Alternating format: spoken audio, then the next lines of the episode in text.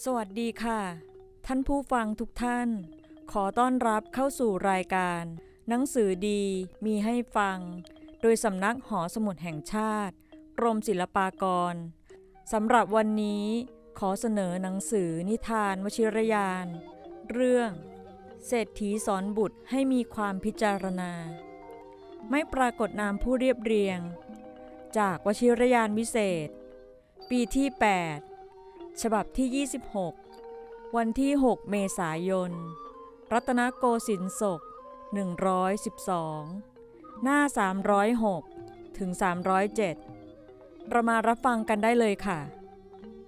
เศรษฐีสอนบุตรให้มีความพิจารณา เศรษฐีคนหนึ่ง มีบุตรชายอยู่สองคน ครั้นอยู่มาป่วยหนักลง จึงเรียกบุตรทั้งสองเข้ามาสั่งสอน แต่หาได้พูดตามตรงไม่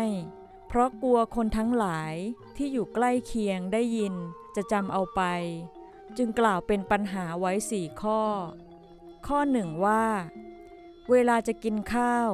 ให้กินให้ทันเทียนดวงใหญ่จงเสมอไป ข้อสองว่า เมื่อบิดาตายแล้ว ให้เอาเขี้ยวงาเป็นรั้วบ้าน ข้อสามว่าธาตุที่มีอยู่ในตัว จงใช้ยาหยุดหย่อน ข้อ 4 ว่า แขกมาหาจงขับเสีย ความสี่ข้อที่บิดาสั่งสอนนี้ เจ้าจงพิจารณาตริตรอง อุตสาห์ทำตามคำสั่ง คงจะวัฒนาเจริญต่อไป เศรษฐีจึงแบ่งทรัพย์ให้บุตรคนใหญ่สองหลัก บุตรคนเล็กหลักหนึ่งครั้นอยู่มา เศรษฐีก็ถึงแก่กรรม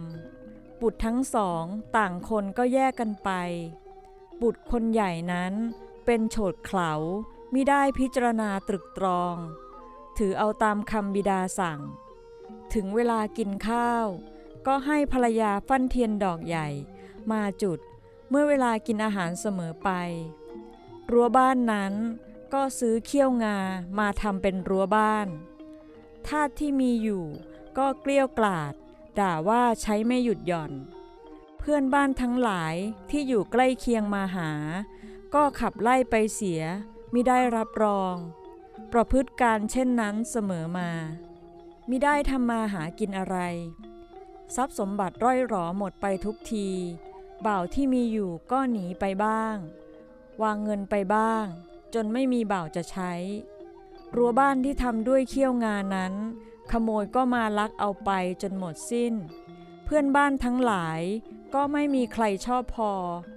จะเดินไปไหนก็มีแต่เขาเกลียดชังทั้งนั้น ขัดสนเข้าจะออกปากพึ่งใครก็ไม่ได้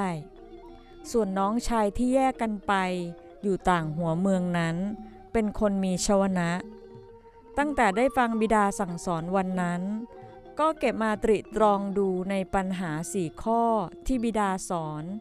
ก็เข้าใจทั้งสี่ข้อ อุตส่าห์ทำมาหากินประพฤติตัวตามคำบิดาสั่งเสมอมา ทรัพย์สมบัติก็บริบูรณ์มั่งคั่งมากขึ้นทุกที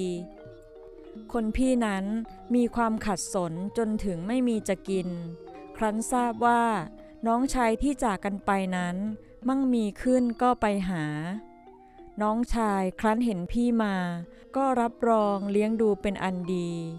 ครั้นเลี้ยงกันเสร็จแล้วจึงถามพี่ชายว่า ตั้งแต่บิดาสั่งสอนวันนั้นแล้ว ต่างคนก็จากกันมา พี่ยังได้ประกอบการทำมาหากินอะไรบ้าง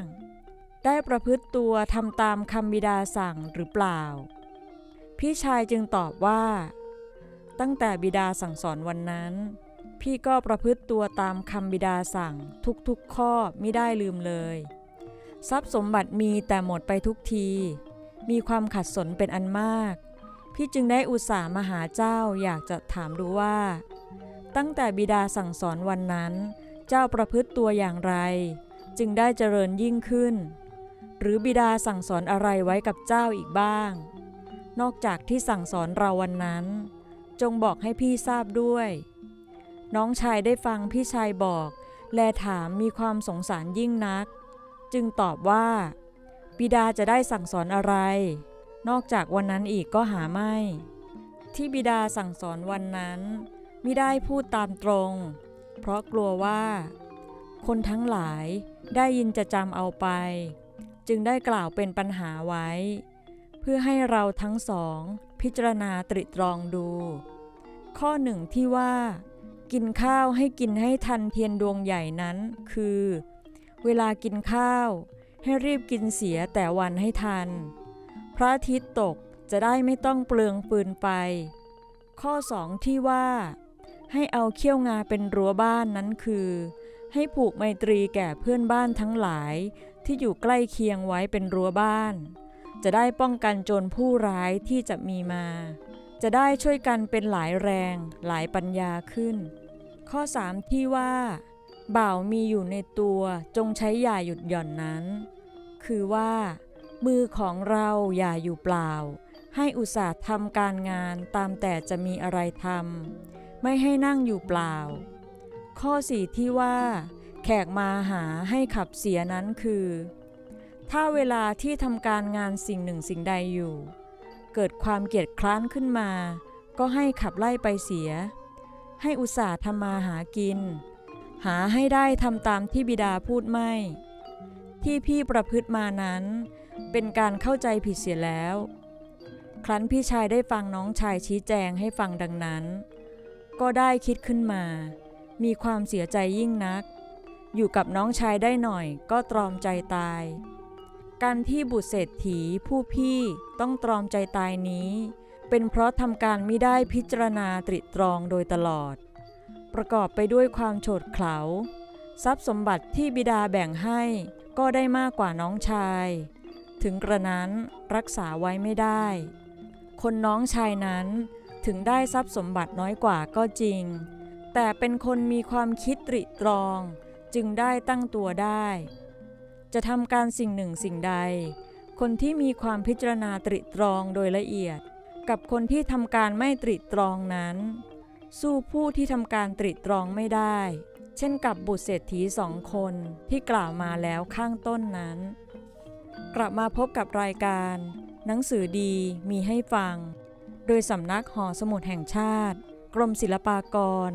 ในนิทานวชิรยานได้ในครั้งต่อไป ขอบพระคุณสำหรับการรับฟัง